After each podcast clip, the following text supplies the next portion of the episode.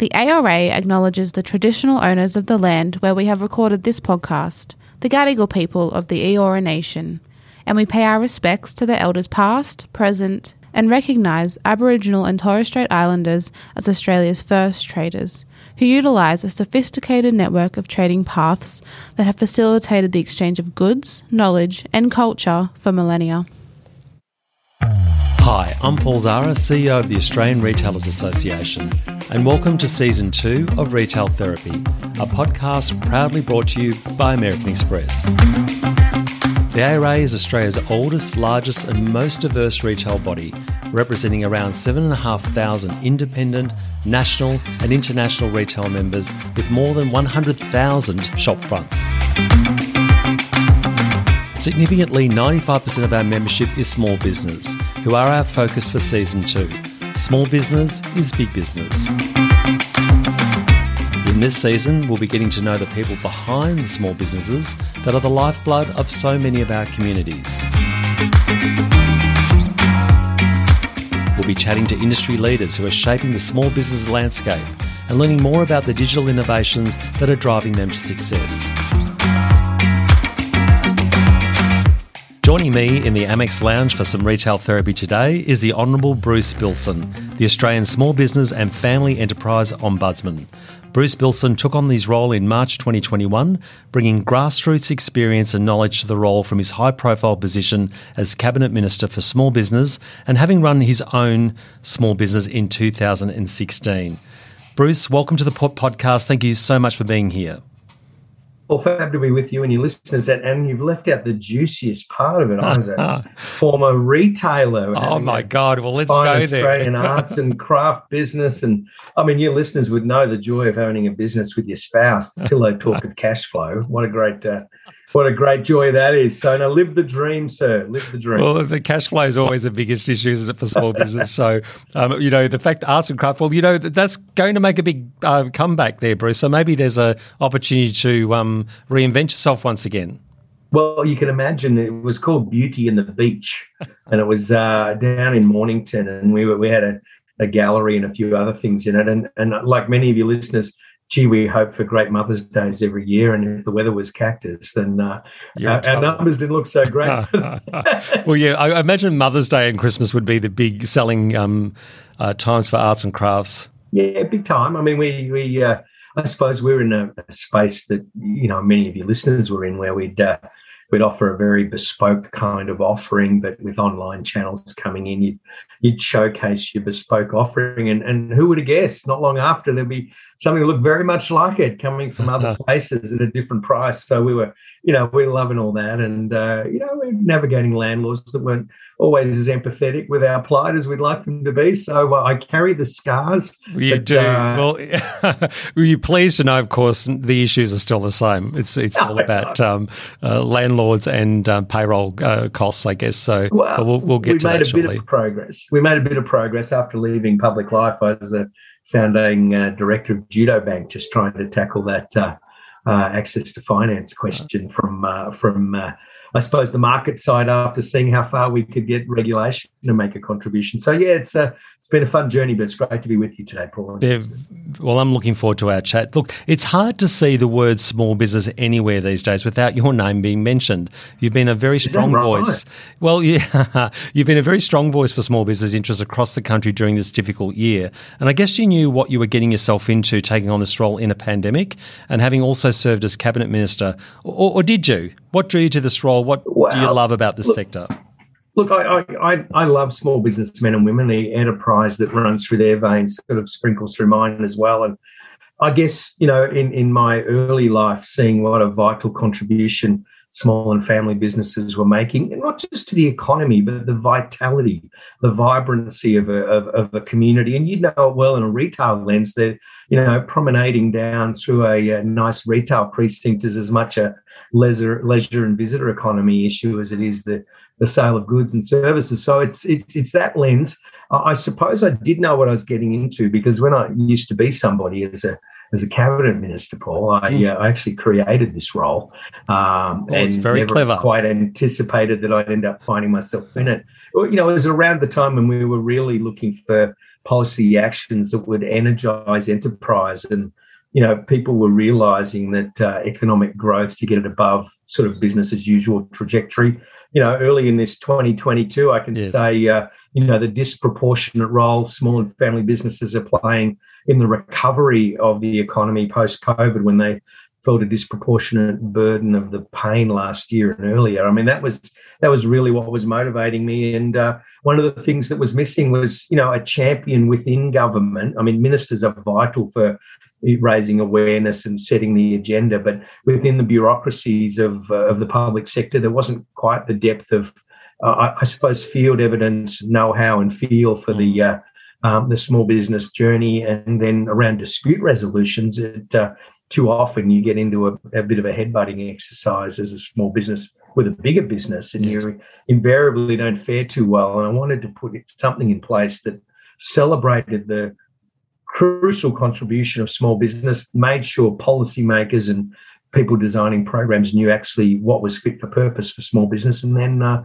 a, a, way of getting rapid dispute resolution where we could to keep the business to business relationship in place, get the matter sorted, but get business back to business. So that was that was the motivation, and here I find myself uh, in what I created at that time. So yes, interesting. That's true. Well, we're all better for for that um, career and self succession planning. By the way, that's all terrific because I think um, you know it's uh, it's good that you've planned for for your own career, but equally for um, small business. So I'm really pleased about that it wasn't what was on the on the cards, but I'd uh, I'd been approached by by Treasury to consider taking on a, another role that was close to some policy initiatives I've led in, as a minister, and uh, and then when it became known that I was I was open to that, it was like, well, well would you be open to this? And uh, I thought, well, hang on, that means me walking away from all of these private and business interests that I'd worked really hard over five or so years building, and that was really an emotional decision. Yes. But uh, my heart was in this role, and uh, I convinced my wife that you know I was always been a man of purpose over profit. She just wished it didn't hurt quite so much in making this transition. but uh, you know, good fun and and and look, loving every bit of it. And uh, you know, in this uh, early part of year 2022, I'm I'm I'm, I'm approaching a year in the role, so uh, hopefully making a contribution. Amazing, and look, you know that's that's an amazing story. We we do see you everywhere, so we know you're working hard. We, we you appear in a lot of media and public facing responsibilities that you've got to do as part of the role. But there'd be many listeners today thinking a little bit about you know a bit wanting to know a bit more behind the scenes. What exactly does the Small Business and Family Enterprise Ombudsman actually do? Yeah, and I touched on that just briefly before. I mean that that bit about being the champion for the small business and family community. And, and I suppose raising awareness and appreciation of what a vital contribution small and family businesses make is, is a key part of it. We, we also have that dispute resolution role, Paul, and that can be in a, a general sense uh, where businesses, one being small, runs into a, a little bit of locked horns.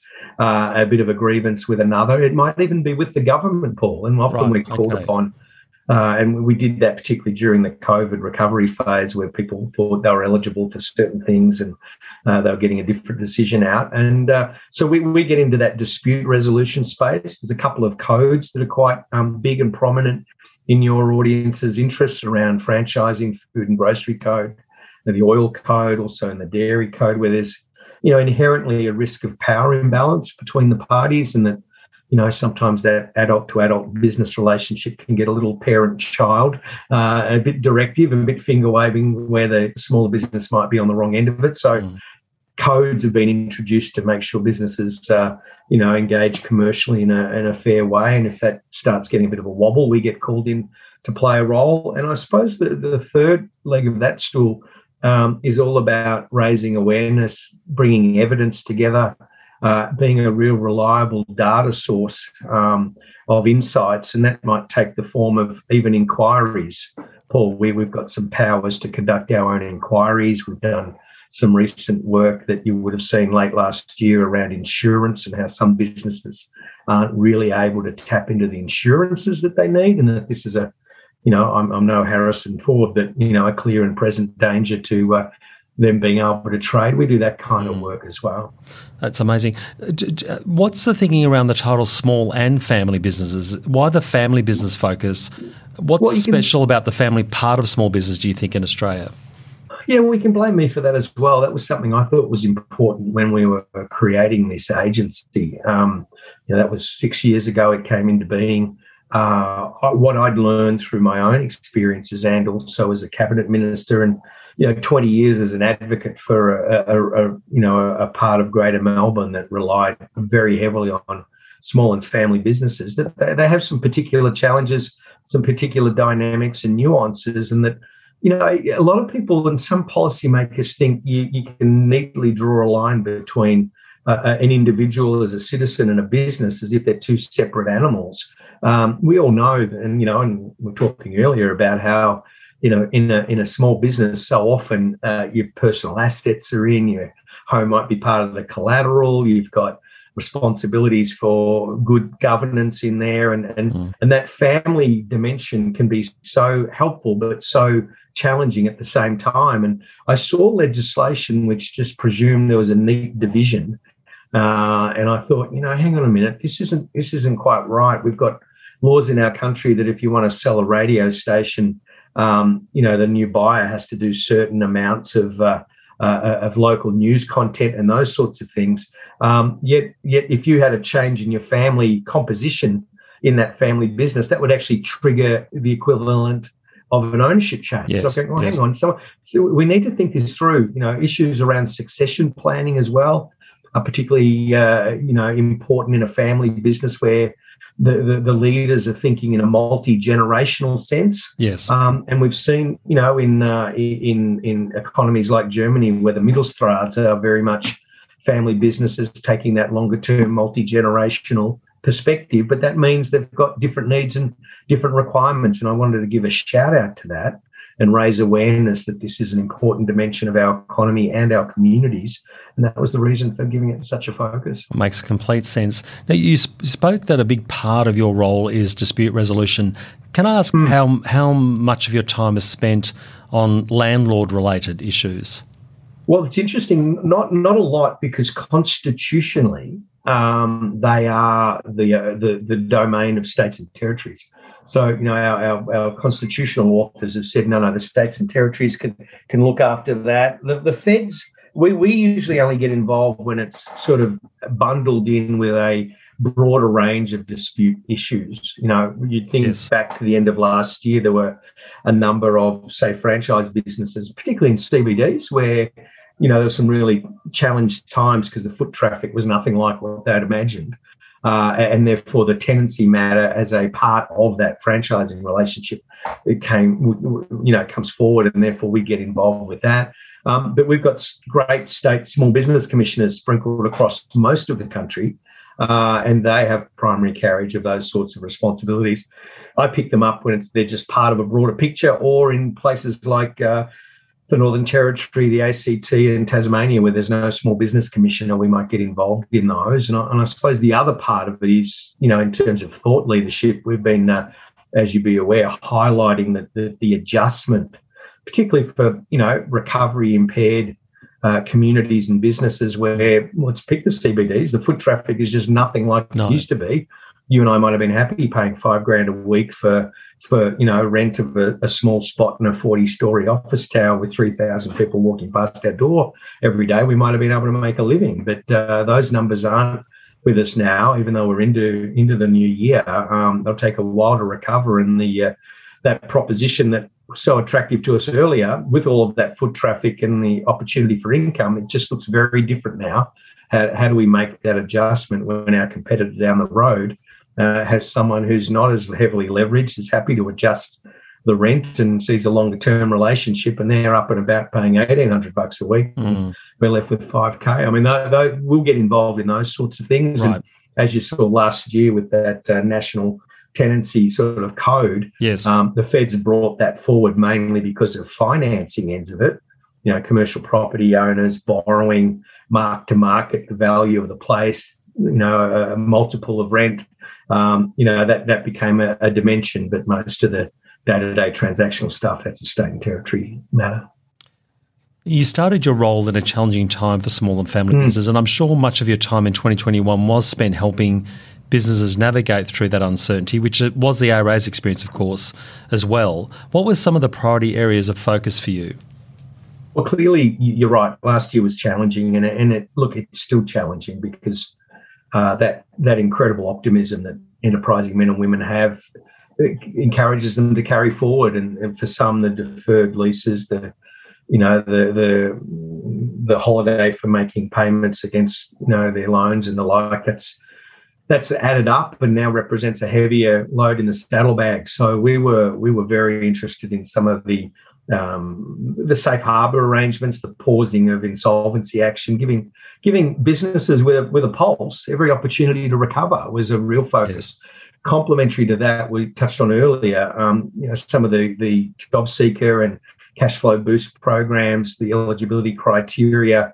Um, we may have had a view on, but our job is to make sure once those policies are set, the people eligible to benefit from them do so. And so we were we were quite involved in that immediate piece of work. Um, going, you know, once that that immediate, uh, let's call it disaster response phase was there, recovery was the big issue. Um, we've touched on some of the adjustment challenges, particularly in that in that tenancy space.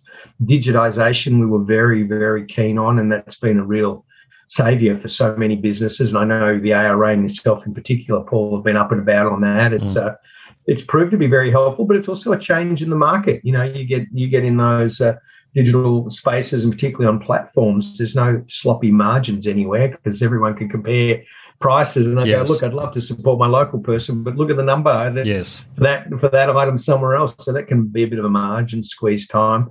We stayed very active on payment times.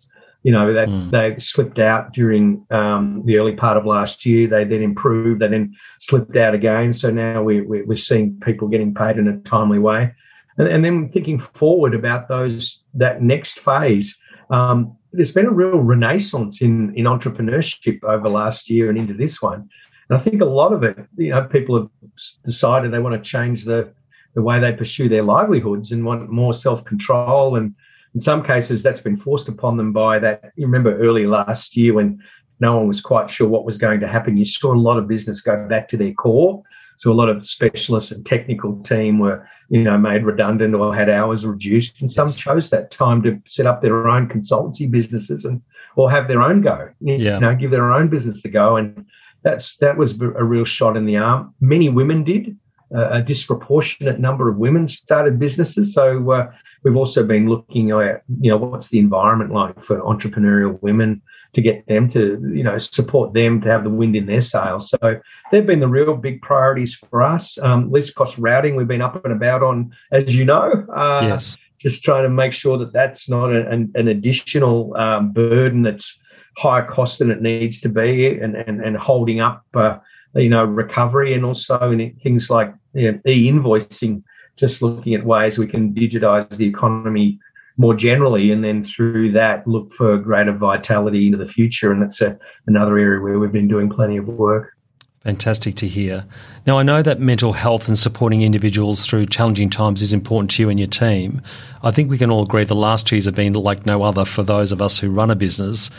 What has been the experience of small and family enterprises, and how are they feeling now? Well, cautious optimism, thankfully. I mean, there is a a spring in people's steps. I mean, you, have seen the numbers over Christmas; they were quite in, encouraging. Probably only curtailed by supply channel issues that yes. you know you've been very active on, and congratulations for you for that, mm. Paul. Um, but you know, so there's, there's a spring in the step. Uh, but owning your own business is a big responsibility at the best of times. Uh, no one could say the last two years have been the best of times in many businesses' lives, although some have done remarkably well. They've been they've had a good pandemic, if I could put it that way. They've yeah. been right for the times. They've been structured to take account of limits on movements and lockdowns and the like, and they've done quite well. For, for those needing, you know, foot traffic, eyeballs to to connect with, you know, uh, conversation to be had to delight their customers, it's been particularly difficult. And uh, mental health stressors have appeared. You know, we've seen uh, in the middle of last year a, a, significant, a concerning number of people worried about what was going to happen when some of the government funded supports came off. Um, you know, there'd been many people expecting really challenging times and but but still an uncertain time, but believing it's got to be better than it was. And and for for too many, um, you know, the burdens and impacts of COVID have landed disproportionately on small and family businesses, less cash on the balance sheet, fewer avenues and options to change. You know, it's really been a, a punishing time. And, and you know from your members, you know, business owners and leaders in the retail space really look to their team as family almost. Yes. So, you know, there's that responsibility for their own livelihoods and their own families, but then all those that rely upon them.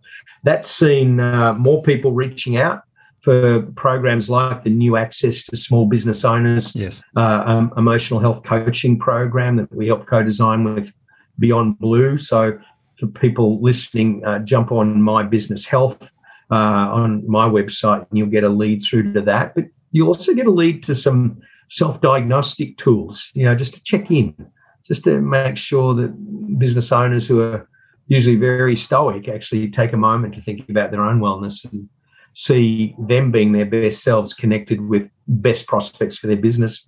There's some mindfulness apps around that are like smiling minds that are helpful, but it, has been a big issue because it's been a confronting time and uh, the uncertainty and, and, and, and not knowing really whether you're going to survive or not, particularly if it's your life's work, Paul. You know that. You talk to your members um, this is everything they put time and energy into it. Well, uh, exactly, and I think the difference between you know small and medium enterprise and you know large business that in fact the you know you wear many hats, don't you? And you you don't have the yeah. large corporate structures to support. You don't have a HR function or a legal function or those sorts of things that support executives in getting through their day. Um, what advice do you give to sort of SMs to small business really, just around knowing what support generally is available? There's a mental health um, which you just ran through, which is which is amazing, but there are other mm. support um, uh, resources available that are government um, led that um, many of our listeners may not be aware of. Where's the best place for them to find these resources? Well, you can you can come via our website is is one avenue. We try and make sure it's as convenient as possible to tap into those programs. Some of them are, are government funded, some of them are just darn good resources, you know. And so we try and bring some of those together. And and the, the, there's some self help resources. Sometimes it's just a matter of taking a moment. Yes, you know, and, and and hearing yourself breathe and just collecting collecting your sense of you know. There's plenty of plenty to be fortunate about and it's a moment just to collect that and not be overwhelmed because that's often the symptoms paul. It's often people just saying they're feeling overwhelmed. We often talk about the importance of industry associations like the ara um, one of the recurring emotional senses that business owners have is this sense of loneliness. It's mm. it's you know particularly if you're operator you're a sole trader or you you don't have a regular team about you you're a professional service provider. It can be you know you can be on your own a lot. And and and that sense of of, of um, you know isolation and, and and loneliness can actually really impact. But moreover not having the conversations with other peers means you miss out on the benefit of their pathfinding. Mm. You know, very rarely in business is a problem that you're confronting. Very rarely are you the first person who's ever had to deal with it. And usually amongst a peer group or through an industry association, you can tap really good wisdom and can help you navigate that. So that's another thing we've been encouraging. That new access for small business owners program delivered through Beyond Blue and with the Richmond Fellowship, that's a that's a real key resource. And, and check out some of the online apps around emotional wellness. Um, you know that Smiling Minds app that you can get. There's uh, some of the digital service providers put resources out there. Um, and then, you know, even business.gov.au is a good entry point to find other government type support, um, some of which you might not know about. And, and upon learning about it, mm. you might think, you know, that's a pretty useful contribution to what I'm facing right now. So, some good resources around there. Fantastic. Thank you for sharing. So, just so we're clear, so it is the small and family business ombudsman website that you're referring to. Doesn't that just roll off the tongue? Yeah, yeah. Got a couple. You can come to us through www.asbfeo.gov.au. So that's the acronym for Australian Small Business and Family Enterprise Ombudsman. Or we have a particular helpful resource portal called My Business Health. So if you just Google that in, it's got some good tools about you know, running and, and navigating and dealing with business challenges, but it also talks about support for the business owner as well, some self-help tools, and also a, a ready referral click through to uh, the new access to small business owners uh, emotional health coaching program. And, and, just on that, if I could give it a plug, mm. um, the people that are the coaches are actually small business owners themselves. Uh, so they understand the journey and they've had obviously clinical support through Beyond Blue and the Richmond Fellowship, but you're actually talking with a coach who's giving you tips and guidance uh, from a position of experience who, who can navigate that with you. So really fantastic, fantastic, good, absolutely good stuff. Now, now for small business, particularly when you think about the last couple of years, businesses have had to get into this new groove, um, what we're calling the new COVID normal. Living with the virus after extensive lockdowns across the country have certainly been challenging. What advice do you think? What were the key learnings that came out of you know the, the, the, this last couple of years, and what advice would you give small business right now? Well, I suppose the first one is we, if we ever needed a reminder that business planning needed a strong resilience dimension to it, we would have got that message mm. last year. I mean, there really is a need to build in some contingencies, not to run your business strategy so hard that there's no wiggle and recovery room. And I think that's a that's a good lesson. We saw some you know people running with modest cash balances in their business which if everything's going well it, it is no issue um, but if you hit some headwinds that are a little unexpected then that becomes a bigger issue no matter how profitable you are you know it's cash flow that keeps the pulse in your business so that was number one number two i guess paul is this this digital engagement. We mm. saw some really fascinating numbers uh, over last year where a real uptick in digital engagement was what was so needed to keep businesses going about you know where we've seen those people go down a more digitally engaged business path. It's been key driver to their success. And you know we're seeing two out of five have found themselves to be more profitable. A third were more uh, sorry two out of five were more uh, productive. Mm. And that's because the tech's not just about channels to market platforms, it's actually how the back end of your business yes. operates as well. And you know, you've been in business, I've been in business. We didn't wake up in the morning thinking, gee, I can't wait to lodge BAS this quarter or this month. You know, that's not why we got in it. But but tools can be really great in ensuring compliance and back end operational efficiency so that we can bring our game to what is magical about what we do and focus more on that. And and that's what people have been finding 40% more productive, a third more profitable. But interestingly, 85% of small business owners who used more digital tools last year now say, I'm going to keep doing that. That's, that's a fantastic. key part of my business going forward. So that, that's another part of it. Um, you know, really, the other thing is, hasn't it proven so important to stay connected with your customer base? Mm. You know, even when sales were tough, you saw really smart businesses last year just keeping that rapport going. You know, they were they were offering like we're doing here. You know, thought leadership conversations.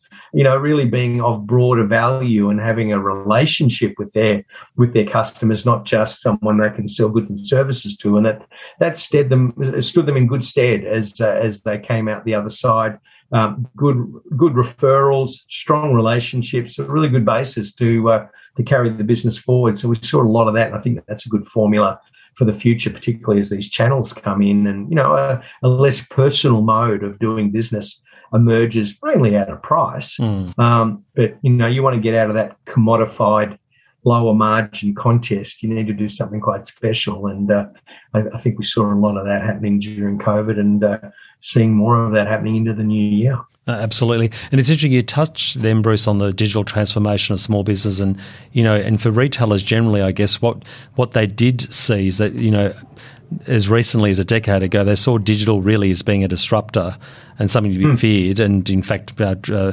online was was you know certainly seen as the the demon. But in fact, today uh, through COVID, uh, what we've seen is that retailers have seen there's a great great insurance for them to be able to trade when they can't physically open up their stores. It's made a massive difference to um, from from cafes to restaurants to to um, merchandise related retailers. Their ability to trade and the reliance on digital has been really um, uh, an interesting transformation.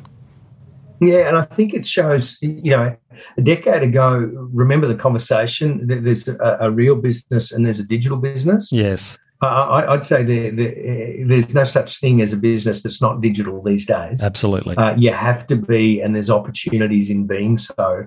And there's a real challenge too, because if you're not offering that channel, that mode of engagement, uh, your competitors will be. And, you know, whether it's a more commodified, platform driven, thinner margin, you know, use one of the platforms to get a whole bunch of eyeballs you you couldn't get otherwise, but then realize you're going to be set alongside everybody else mm. trying to do the same thing versus using digital to describe what's unique, what's different, what's special about your offering. And in some cases, you know, the, the granularity of the offering, even I've seen down my part of the world, even scuba dive shops um, being able to promote the fact that they carry just about every bit of part and kit. Yes, and yes. that's built a real strong relationship for everything else they do in their business. That yeah, you can go and get you know the common or garden one here, but if you got something bespoke, unique, a little different, always come to us. And and and you know they're building a whole business off that whole ethos. Absolutely. Now, Bruce, I could talk to you all day, but we haven't got that time. So, I'm going to. My last question to you is: um, What is your dream for the sector? What's on the horizon? Do you think for small business that you're really excited about? Well, I think everybody knows that if we're going to lift wealth creation, productivity, and opportunities in our country, the drive for that will come from small and family businesses. Mm. Now we've seen that even you know late last year there was a ministerial de- declaration across the OECD saying, yeah, small and family businesses they'll be at the heart of the recovery. And even a, a few years earlier, it was uh, uh around the G20 was talking about you want to accelerate growth. It's going to be the entrepreneurship and innovation of small business.